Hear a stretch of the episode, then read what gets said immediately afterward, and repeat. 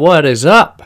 Uh, today, Audrey's Audre Lorde's "The Master's Tools Will Never Dismantle the Master's House."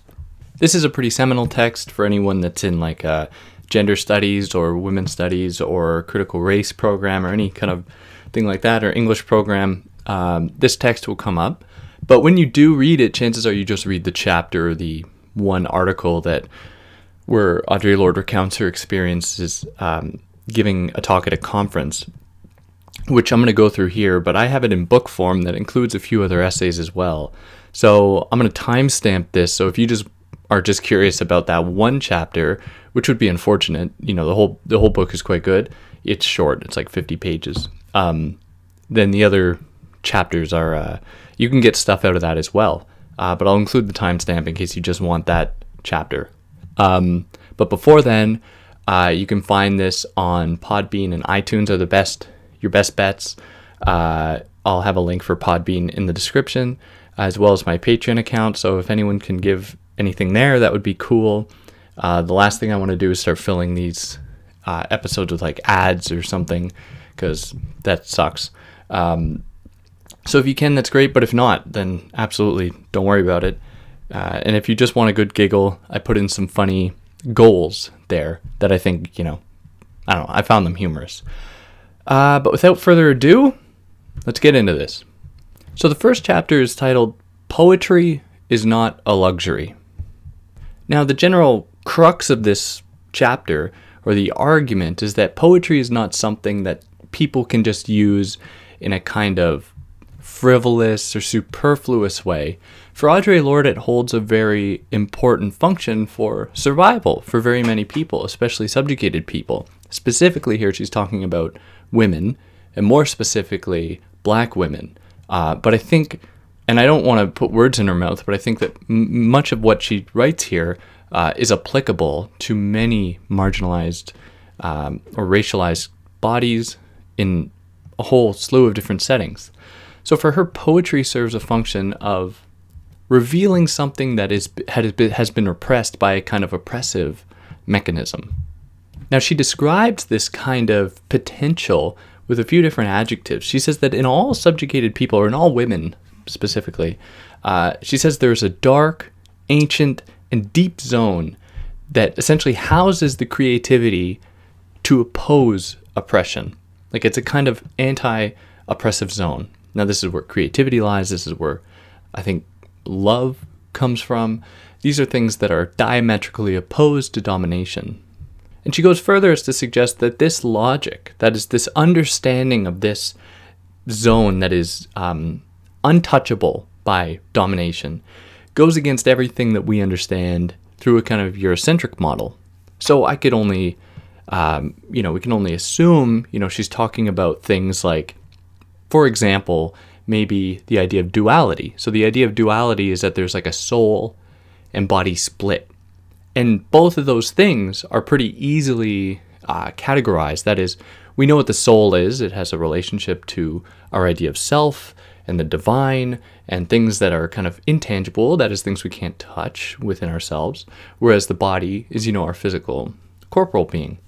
Whereas with what I think Audre Lorde is doing here is presenting us with another dimension that is something even deeper than the soul, which is so often in the European kind of mindset or the Eurocentric mindset, uh, given over to a kind of whiteness. It's given over to a very specific, you know, European idea of what the subject is.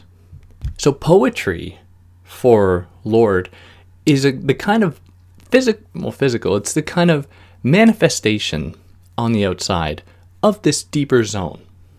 And what it does here is give a name to the nameless. That is, and let's think about, um, let me venture an example. And this might seem kind of far afield, but give me a second and I'll wrap it in together, I think, in a, an acceptable way. When we try to communicate a certain feeling, be it, you know, an emotional feeling or uh, you know bodily sensation with language, we run against run up against certain impasses. So the way I like to think about this is like when when you go to a doctor, uh, doctor's office, and you know they ask you to describe your symptoms, describe how you're feeling. There's always um, a disconnect between what you're saying and what the person is hearing. And this is just really speaking from my own experience, but when speaking to someone in a kind of position of authority like that, I can never seem to actually convey what I'm feeling to the person in the way that I want them to understand it. Uh, so it is, you know, my own experience, but if anyone can relate. Um, now, whereas for Lorde, she sees poetry as the way to actually communicate those feelings. And I don't mean, you know, the single feelings that I, David, experience, but any one of us experience. It is that way to give a kind of language to something that would otherwise be languageless. It would be without a kind of possibility with language. Now, Lorde does attribute this kind of potential to, to women specifically, saying that women being marginalized in the way they are, you know, not only experience this uh, kind of poetic side as, an, as a necessity to oppose oppression, but it is also a kind of like truth, or what I will say here, like an ontological part that is part of what it means to be a woman that embodies or that embraces this kind of poetic side. So for her, then, what she says is that the oppressor recognizes this, and the oppressor tries with every breath they can muster to kind of sequester, that is, to silence, that is, to shut down that capacity of women to challenge oppression just by virtue of them being themselves. And this comes out, and this will develop a little more in the next chapter. But there are certain ways that that is kind of uh, sublimated. So, sublimation means um, it is suppressed in women and then it comes out in other forms. And one of the examples she gives is like pornography. Uh, that is m- much more complicated than it sounds right now. It's not a condemnation of sex work, but we'll we'll get there. But any kind of attempt on the part of women to speak their emotions, to kind of speak the language of that deep, ancient, dark, you know, the recesses of their uh, emotional kind of emotional um, capacity, any uh, charge against that is kind of leveled at, by saying, you know, women when they embrace that are childish. They are being irrational. They're being, um, you know, they're it, they're being emotional. Like they don't have a kind of validity behind them because of those things that men, in this case, use to uh, silence women.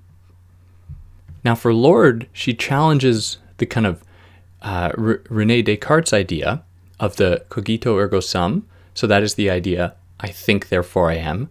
For her to say instead, as for black women, that framework is kind of uh, turned on its head, where it's not, I think, therefore I am. It is, or it becomes, um, I feel, therefore I can be free.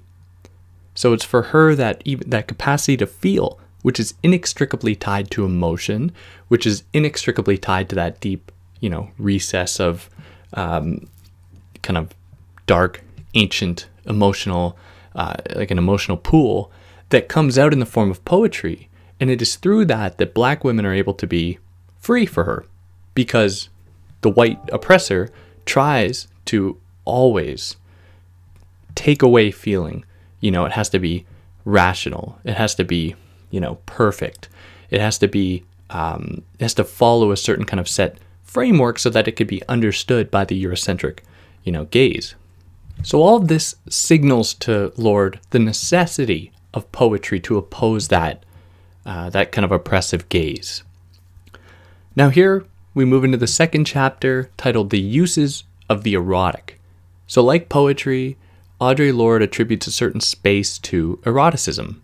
So, like poetry, Lorde says that the erotic is a site of power that the oppressor tries to tries to shut down.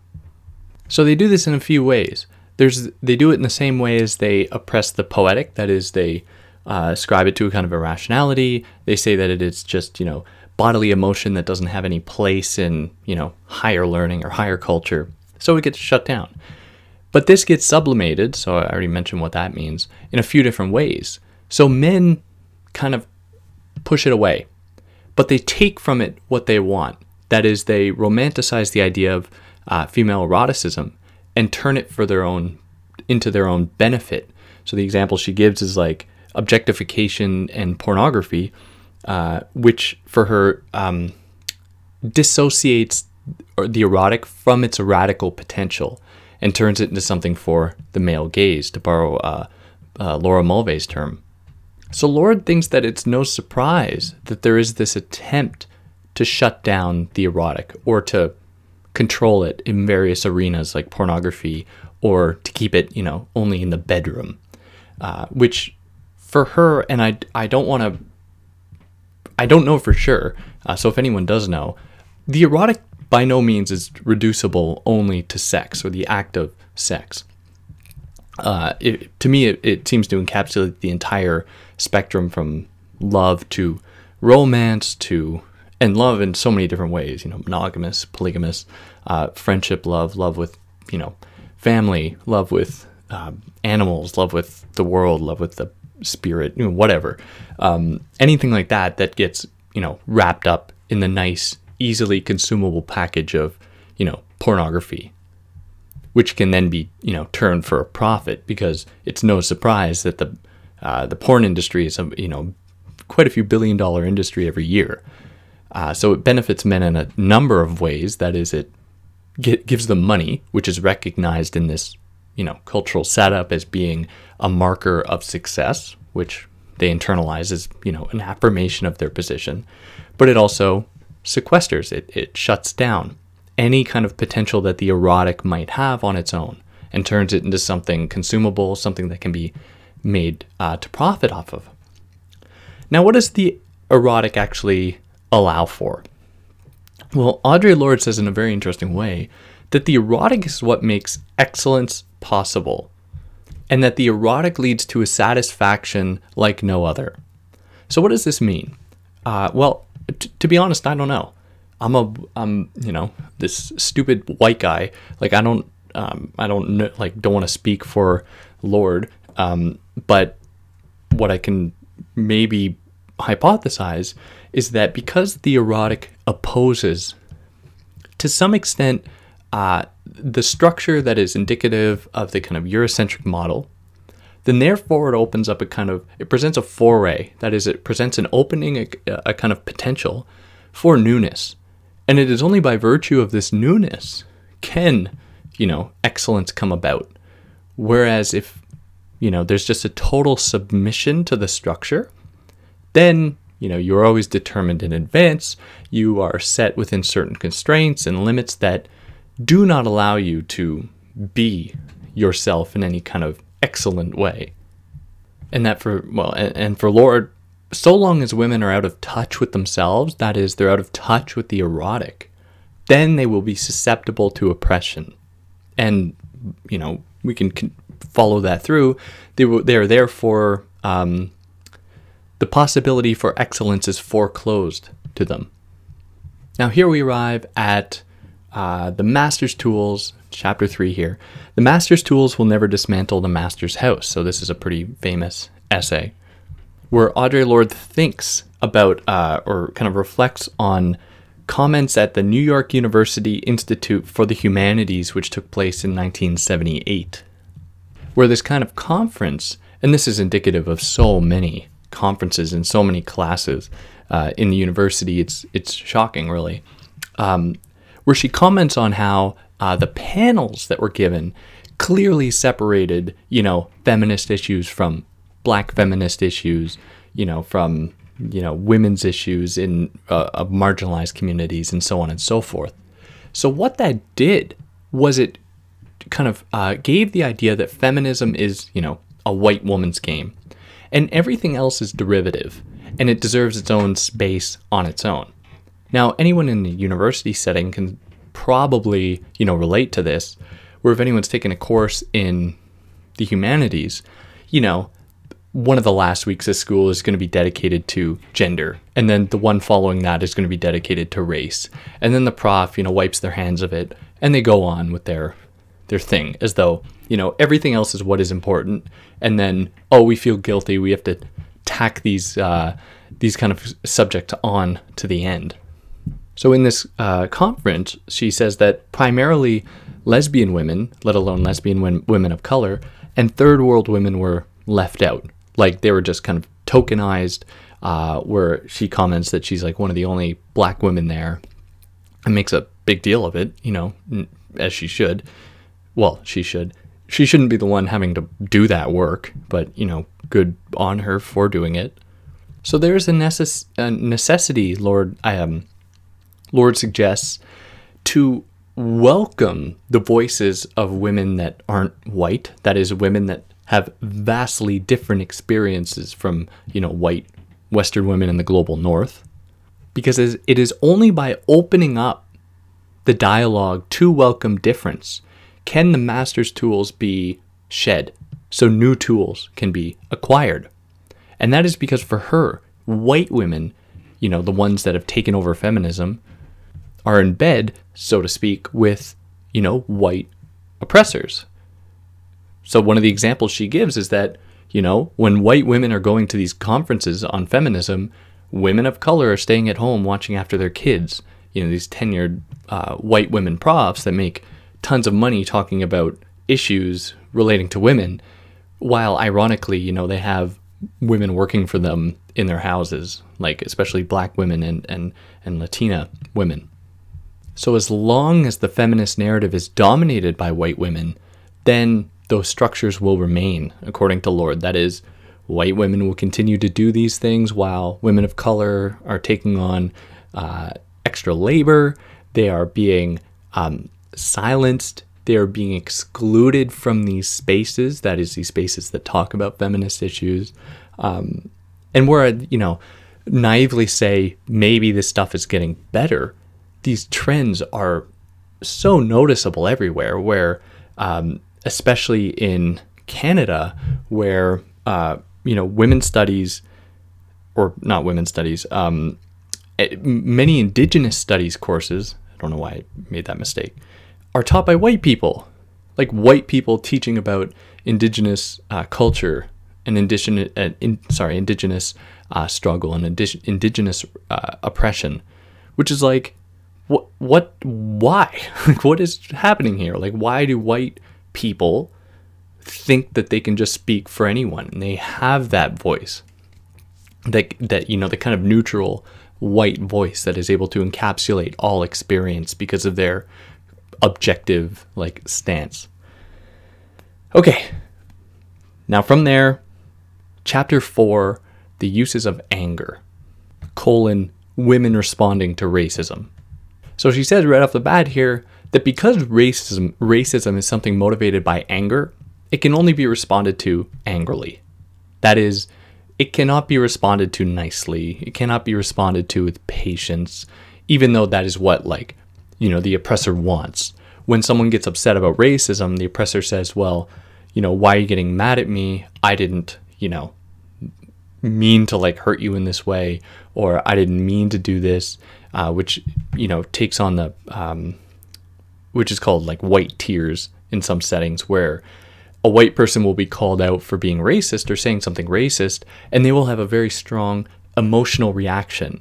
And what that results in is the person who is calling them out having to then uh, console that person that got offended for being called out. So then it turns um, the problem from the racist action to the fact that this person is now upset.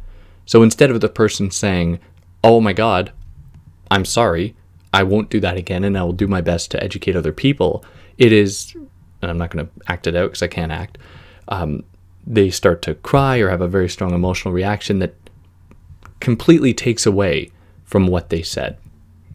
Now, one of the side effects of this or maybe it's not so much a side effect, it's right up in many people's faces, uh, is that black women have, you know, a reputation for being harsh or, or angry, um, which Audre Lorde recounts an experience where she uh, was speaking with a, a, colleague or another um, feminist, you know, white feminist uh, thinker, scholar, who said that, you know, black women would do so much better at like conferences or they'd be like welcome more if they just weren't so like angry all the time. And what this adduces, adduces for Lorde, that is, provides evidence for, is the fact that white women see racism as being an issue for women of color. They don't see racism as being an issue that they can take on, that they can make uh, a priority in their lives, which essentially only serves to in- intensify and to normalize that racism. So this puts the onus on women of color to fix, you know, oppression. To which Audre Lorde says, and I quote, "No woman is responsible for altering the psyche of her oppressor," which is exactly what, you know, she's identifying in these white women, these white feminists who by ignoring these issues place all the responsibility on the people that directly experience them which makes it that much harder because not only now are these women dealing with the oppression that they've already been dealing with, but then they're given the added burden of having to be the ones to correct it. And this becomes extra difficult when, um, or let me recount this in another way. Uh, Audre Lorde says that, uh, and I think this is correct, second wave feminism taught women to be angry at men. But she says that nowhere in there did women receive uh, the kind of roadmap to understanding or to, um, to yeah to understanding how white women or how women of color should be angry at other white women. Because for white women that doesn't that doesn't register. White feminists that doesn't register. Because for them it's you know it's the man that's the problem. Like i'm i'm a feminist. I'm i'm not the problem here. So by doing that white feminists are able to absolve themselves, that is, they're able to uh, wash away their guilt and to displace it onto men who are who are of course you know co-conspirators in this in this oppressive scheme. In fact they are the conspirators. But white feminists can't be left off the hook. And that is exactly what you know this anger is for. This anger is meant to be directed towards all people that are racist that promote a racist agenda. So for for Lorde, having white women be feel guilty for you know saying something wrong is a small price to pay for what it may allow for in you know ending or ending. Let's not be too uh, utopian here, but of making or alleviating the burden of oppression on women of color. And then finally, here, that pushes us into chapter 5 of the final chapter, titled Learning from the 1960s.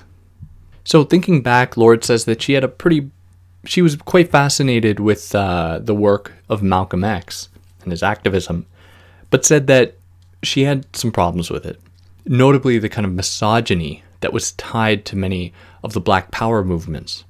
And she says that her feelings about him changed toward the end of his life when he started to give more space towards like um, you know what might be like an intersectional politics that is recognizing that women of color or let's just in this case black women experience oppression differently from black men so it's important to recognize that the, because they experience racism sexism oppression in different ways then therefore we cannot have you know the blanket solution to uh, to racism or to oppression simply come from the sky, right? This has to be something that's constantly worked towards that takes, as she says, you know, a multiplicity of perspectives to get at the heart of the matter.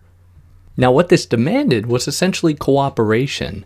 So, people with different perspectives on the matter had to be heard, whereas what she remembers seeing was that there was a lot of silencing going on in these kinds of spaces where she says that it was a kind of like uh, these get-togethers, that is, with the Black Power movement, were kind of pageants. She says for oppression Olympics, which isn't her language, but it's something that you know we, um, anyone kind of versed in this stuff would understand the term today.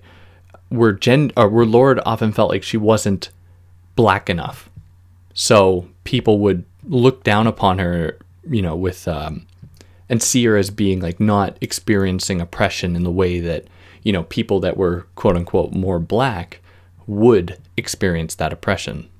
Now, this wasn't only directed uh, by black men against black women. She says that among black women, there was a lot of um, problems too, where, for example, she recounts an experience where a black woman was, in her words, uh, trashed and silenced for having a white husband because, you know, that was in the eyes of some of the people there, like, you know, sleeping with the enemy, which was a problem. So Lorde wants to do away with all of that and say, like, you know, as a movement, we cannot silence each other like that. We have to recognize the common stake here. So this demands for her the way that she kind of worked through that, you know, the oppression she was experiencing in a place that was supposed to be fighting oppression, which must be so alienating. You know, she said that she confided in her poetry, her life, her work, her energies, essentially to make it through all the expectations placed upon her. Not to mention she was raising children. Uh, she was dealing with, you know, the fact that as a lesbian, she was being oppressed in that way, which, you know, you can only imagine how difficult that was. So for her, this, and this is kind of like the sketch of what this resistive potential should look like. It should be at once individual. So now, before you, um, you know, turn this off because of what I'm, me saying it's individual, let me specify that it demands a kind of concordance that is an agreement in each person suffering oppression in themselves with what she called that deep, ancient, kind of dark recess that houses the potential to challenge oppression. Now, for each person, that is different. Each person that suffers oppression does not suffer it the same way, nor is their way of dealing with it the same. So the way that one person might survive through oppression is different from another. So it demands a kind of individual effort to recognize that. But then the community must come together. There must be a communal effort that, you know, fosters that potential, you know, that makes it easier for, in this case, women to um, recognize, you know, the potential that they have themselves and how they can make their lives easier you know, to make it through this time, which then, as individuals, having come together, can then operate against uh, systematic forms of oppression, which I think more or less, you know, captures the essence of what uh, Lorde was doing here and finishes off the book. Um, and I hope that I did this book justice. Uh, it's it's a nice little book for anyone who hasn't read it. Uh, it's like as I said, it's like 50 pages, so it's you should definitely read it. Don't confide in me, because um, I'm you know obviously at a distance, being you know a privileged white cis male. Uh, but I hope I didn't do violence to this, and if I did, if anyone's willing to put in the effort to tell me about it, I would love to hear it. Um, but just know, I I I tried uh, I tried to not do that, but I would love to hear any challenges to how I characterize this book because I want to learn. I want to learn. But for those that made it, made it this far, thanks a lot, uh, and I'll see you.